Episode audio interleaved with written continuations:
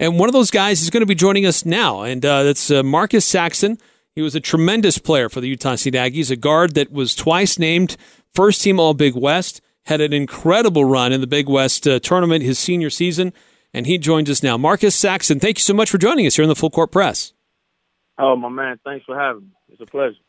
Uh, uh, first of all, just uh, when you reflect back on your time wearing an Aggie jersey, playing in the Spectrum, uh, what stands out to you most? Uh, what do you remember most fondly uh, about your time at Utah State?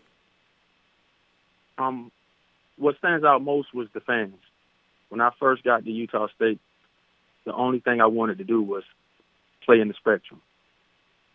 And when I, I think it was Midnight Madness was the first time I got a chance to actually play in front of, it was maybe 9,000 people yelling and screaming. I hadn't had that before. So it was it was pretty it was pretty cool for me. What was that process that brought you to Utah State? Who initially recruited you? Um, first it was Dave Miller. I played for a guy named Kermit Davis down at Chipola Junior College, and then I signed with the University of Arkansas. And that summer, I have I got in trouble at the University of Arkansas for accepting some money and I really didn't have no way to go once I did the, the process of going through the NCAA tournament. I mean, uh, the NCAA, and they did their background and did all this, and found out that we actually accepted some cash. I had nowhere else to go, and Kermit Davis called called me the next day, I think, and said, "Hey, would you like to come to Utah State?" And I said, "Coach, send me a ticket. I'll be there." And I already had an, a relationship with Larry, so it made it pretty pretty simple for me. What was it like your first time when you when you met Larry Eustachy? What was your first first impressions of him? My first impression of Larry, I thought he was pretty funny because he told a lot of jokes. We were sitting in his office, and I knew I had to sit out that year, so it really wasn't a big thing. But uh, somebody else was sitting in his office, a guy by the name of uh, Roddy Anderson. Hmm. He told me, if you want to understand me, just hang around Roddy this whole year, and you will understand, understand everything about me. And that's what I did. So when I first got a chance to play for him, it really wasn't that hard. I knew he was a yeller. I knew he was a screamer. I know he got on you and made you made you a better player. So it really didn't bother me at all. That year where you had to sit out and uh, you, you, shadowed Roddy Anderson, what was uh, what were some of the biggest things you learned about the Utah State uh, culture of basketball that Eustachy was building at that time? Um, just from being around Roddy and, and watching practice, I knew that you was going to rebound, you were going to defend, and you were going to play hard every night. It didn't matter who the opponent was. It didn't matter that the team wasn't didn't have any size or anything like that. You were you were going to play hard. You were going to give maximum effort, or you weren't going to play uh, when you uh, started to play for Utah State, you were an instant impact player. Uh, I mean, you were uh, the, the, a first teamer in the Big West. You were on the all uh, tournament team in the Big West tournament. Um, how did your skill set really fit into what what needed to happen? What what Eustachy wanted to implement on the court? How did that system really? I guess how did you really fit into that system that really caused you to flourish and play so well? Like I said, I came from Chipola and Kermit Davis and Coach Stacy were really good friends, and they kind of ran the same system. A lot of set plays. I kind of knew uh, most of the terminology. It it started it started off when I first it started off a little rocky. My first first seven or eight games, and coach started letting me do a little bit more. He started letting me get rebounds and push the ball. He let me put my talents into the game, like he always said and it just it just started going real smooth for me. And I probably could have could have averaged about 20 points, but that wouldn't help us win. So I got everybody else involved, and plus I was a bigger a bigger point guard than pretty much everybody every other point guard in the league. So I think that helped a lot too. Your how much was it different your senior year compared to your junior year? My senior year was different because I didn't we didn't have. Uh, a known presence in the paint at that time. We had a bunch of young guys, and I had to be more of a leader. Me, Justin Jones, and Kevin Rice. The offense was he, Coach Eustachy changed the offense to cater around the three guards that we had because of our skill set. Opposed to my junior year, we had Maurice Spillers and Antoine, who really, you know, kind of demanded the ball in the paint, and we could get some easy baskets in the paint. My senior, we turned into a guard-oriented team, and I think we flourished a lot more because he he let us run a little bit more. Uh, when the uh, the Big West, as it was, uh, and we've talked a little bit about this among some of the other guys that we've talked to who played in the Big West. Kind of an underrated conference. There weren't always a lot of great teams, but there were some great matchups and great battles that Utah State had in the Big West Conference over the years. Were there a, a team particularly that stood out to you that was always tough to play? Yes, uh, those specific teams at the time they were pretty tough to play. I think my my senior year you had the number one pick in the draft, which was Michael Olowokandi, and that's right. Pacific, yeah, yeah. Pacific at the time, their starting lineup was a seven foot one center, a six foot eleven power forward, a six seven small forward, and both of the guards were six four. So they had a lot of height and they were well coached. I think their coach was maybe one of the best coaches in in the in the league, maybe in America at the time. And Nevada was pretty tough too. You knew you were going to get a pretty stellar challenge from those Nevada teams back in those days. Was there a guy that that, that you knew you were always going to get up for when you knew you were going to go up against him in, in conference play? Was there a player that you would always go up against that? whether he was guarding you or you got to play against him or you wanted to score on him that always got you going a little bit more than others? I wouldn't necessarily say it was a player that I got up for because I pretty much got up for everybody. It didn't. If I played against you in the hyper or in the field house, I was ready. I was up for everybody, and I played a lot of basketball in those in those two two places. But it was a it was a team and a coach that I always got up for that I always had to. I always wanted to play my best. To say it was the Idaho teams at the time because Kermit Davis coached those Idaho teams, mm. and he was uh, he was a coach of mine, and he got me to Utah State. I always wanted to win those games. So I, I yeah, I literally got up like couldn't wait to play, couldn't wait to get to the gym for shoot around, couldn't you know shake Kermit's hand, and after that, it was on. was there any uh, any trash talking that was going on in the leading up to it as you guys were on the court and getting ready for the game to start? Uh, I wasn't a big trash talker, mainly because uh, I was just focused on the game, and I figured if I talked a lot, then I wasn't doing my job. And Coach Stacy really didn't allow the trash talk. He was the only one doing all the trash talking at the time, the other coaches and his own team. So we kind of just let him do his thing. But I wasn't really a big trash talker. I would let you know that I scored a basket. I'll look at you or something, but yeah, that was pretty much it for me. That's great. Uh, again, we're talking to Marcus Saxon, uh, great guard for Utah State uh, in the 96 97 season, his junior year, 97 98 was his senior season. Um, I want you to reflect back on that Big West tournament your senior year. You went off. Uh, you were phenomenal that year. You averaged 27 points in that tournament. You're grabbing rebounds, dishing assists. What was it about that tournament that allowed you to take things to another level to get those wins for Utah State? Before, uh, I think before that tournament, they had, you know, they put out the all, put out the all Big West team and the Player of the Year, and I thought I was in strong consideration for Player of the Year for one and I thought I, you know, I thought I played well throughout the whole conference. And when I found out that I wasn't Player of the Year, I wanted to let everybody know that I was the best player in that conference.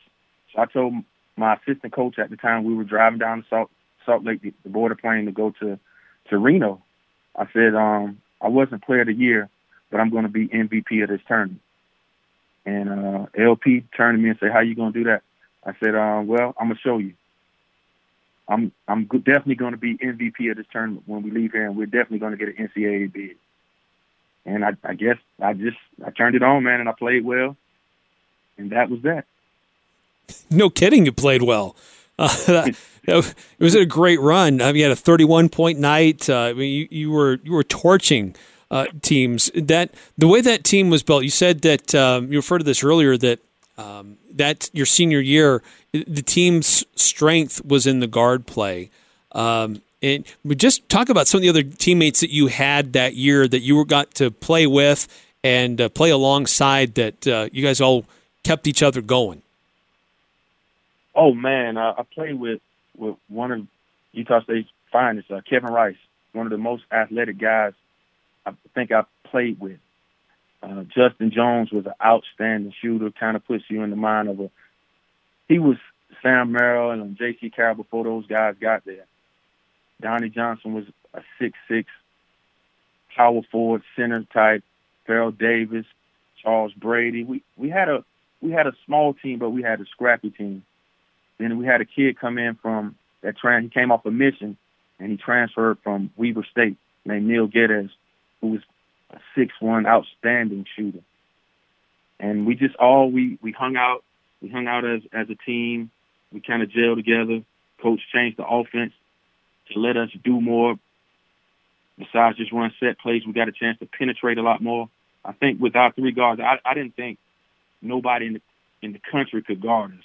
Me personally, that's just how I felt every night, and it kind of showed in our play.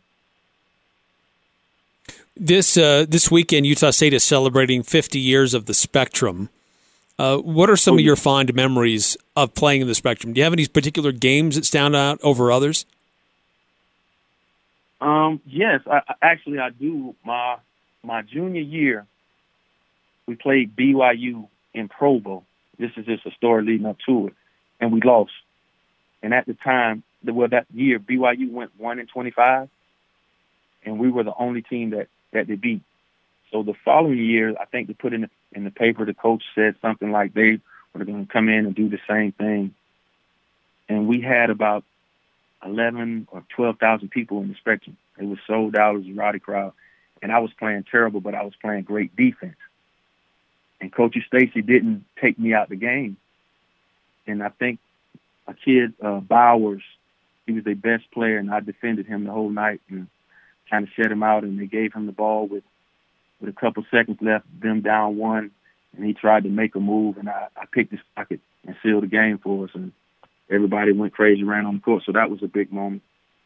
And when we won the Big West Conference title my senior year, and my mom and my grandmother were at the game, those that was a pretty big moment for me too. That was senior night. So that was those were pretty special times for me. You were part of a group that was able to go to an NCAA tournament game. Uh, what was it like when you got word that you guys were going? I mean, when you win the tournament, the Big West, you you know you're going to go. But when did it sink in that I get to go play in the big dance? Uh, the horn sounded after we, we were playing Pacific in the in uh, the championship game in, of the Big West Conference tournament down there, and uh, we won. And, and you know everybody came on the court. We celebrated, took a few pictures, and we went in this back room of I forgot the name of Reno's Coliseum, and they had the TVs going, and we're we're all sitting there anxious, waiting to see what our seed was and where we were going to play. And coach always said it doesn't matter who you play, you know we're in. And it came up that we were going to Stockton, California, and we were going to play Maryland. We were a 13 seed, and everybody was like a 13 seed. I, and I stood up and, and that's when I said it don't matter. We're in. We're gonna go we got a chance to win. I don't think they can beat us, but they beat us. That's another story. But yeah, I was very excited about going to the tournament. Yeah, I think that's what all college basketball players play for: to go to the tournament and, and try to win a national championship. And we were in, and we had a chance like every other team. Yeah, go take us through that game uh, facing Maryland. They had uh, some pretty spectacular athletes that year. Uh, just uh, what that was like playing on that stage and playing against a team like that. It was um, for me. It was fairly easy. I played against some of those guys coming up, uh, LaRon Profit and uh, Obinna Ekezie and Terrell Stokes. I played against a few of those guys, so I knew they were going to come out and give the all. They were bigger than us, so the first thing they were going to try to do was throw the ball in and get some easy baskets and get some easy fouls on us and that's what they did. They jumped out on us 15 to two or three or something like that. We couldn't get it going. Coach Stacy called a timeout, did his Coach Stacy thing, his song and dance. He got on everybody in the huddle. We came back out. We went on a run, and I say I I made a play, got foul, made the layup, and Farrell Davis. We actually went up on Maryland, like 23 to 21, and Farrell Davis ripped the net down, and they stopped the game for about 15 minutes. And I thought we, at that time, I thought we had a chance to put it away because we made an outstanding run on them, and you can see we it kind of took the wind out of their sails. And after uh, Farrell ripped the net down, I think it kind of took the wind out of our sails because they went on the run and we couldn't recover. Mm. I had forgotten about the net uh, situation that happened in that game. Yeah. Yeah. That was so, nuts. Know, uh, so, uh, one of the other things that we like doing uh, when we catch up with uh, these former Aggies is just to find out what what happened after you left Utah State uh, and yes, w- where life took you after after you had to hang up the the Aggie jersey. Oh well, right after Utah State, you know, I did a lot of uh, going to NBA teams and working out. I, went, I think I went to every team in the league and thought I had a great chance of, of being drafted.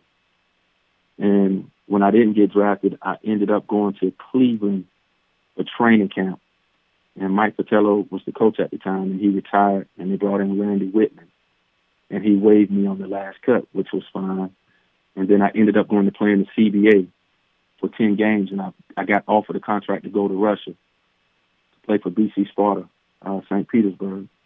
And I played over in Russia for a while. Then I went and played in Spain, played in Turkey, played in uh, the Philippines, played in China, Korea. Then I played, I finished my career off playing in Chile.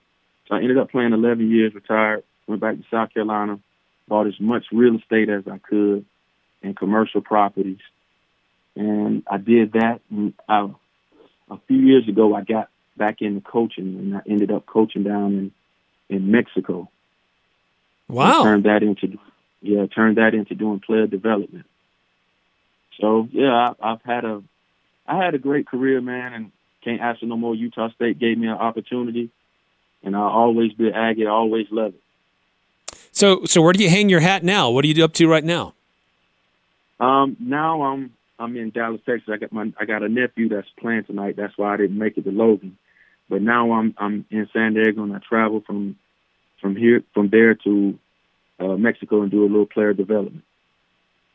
What is that like? Is, is there a lot of uh, is there some up and coming talent coming out of Mexico? or is that a long game, long process? It's a, it's a long game it's a professional league. It's a long game for for a lot of those guys. They they really some really do need the development, but some is just an opportunity to play basketball, man, doing what they they love to do. And I applaud those guys' effort because I was one of those guys that just loved to play basketball. Well, Marcus, it's been a lot of fun catching up with you. It's always entertaining to hear the stories and uh, what what brought the athletes to Utah State and their their fond memories. Um, do you keep up with some of the other players that you uh, played with back in the day? Oh yes, I keep up with uh, Kevin Rice. Uh, I talk to Neil Geddes sometimes. I talk to Charles Brady, Maurice Spillers. I talk to Roddy Anderson here pretty much a lot. So yeah, I try to keep up with all, all my teammates if I could, if I can. Well, that's great. Well, uh, it was fun watching you uh, as an athlete on the court, and it's been fun finding out what you've been doing since then. I really appreciate your time tonight, and best of luck as uh, you continue your career and still doing some things with basketball. It sounds like it's pretty exciting. Yes, sir. Thanks for having me, my man, and y'all have a good day.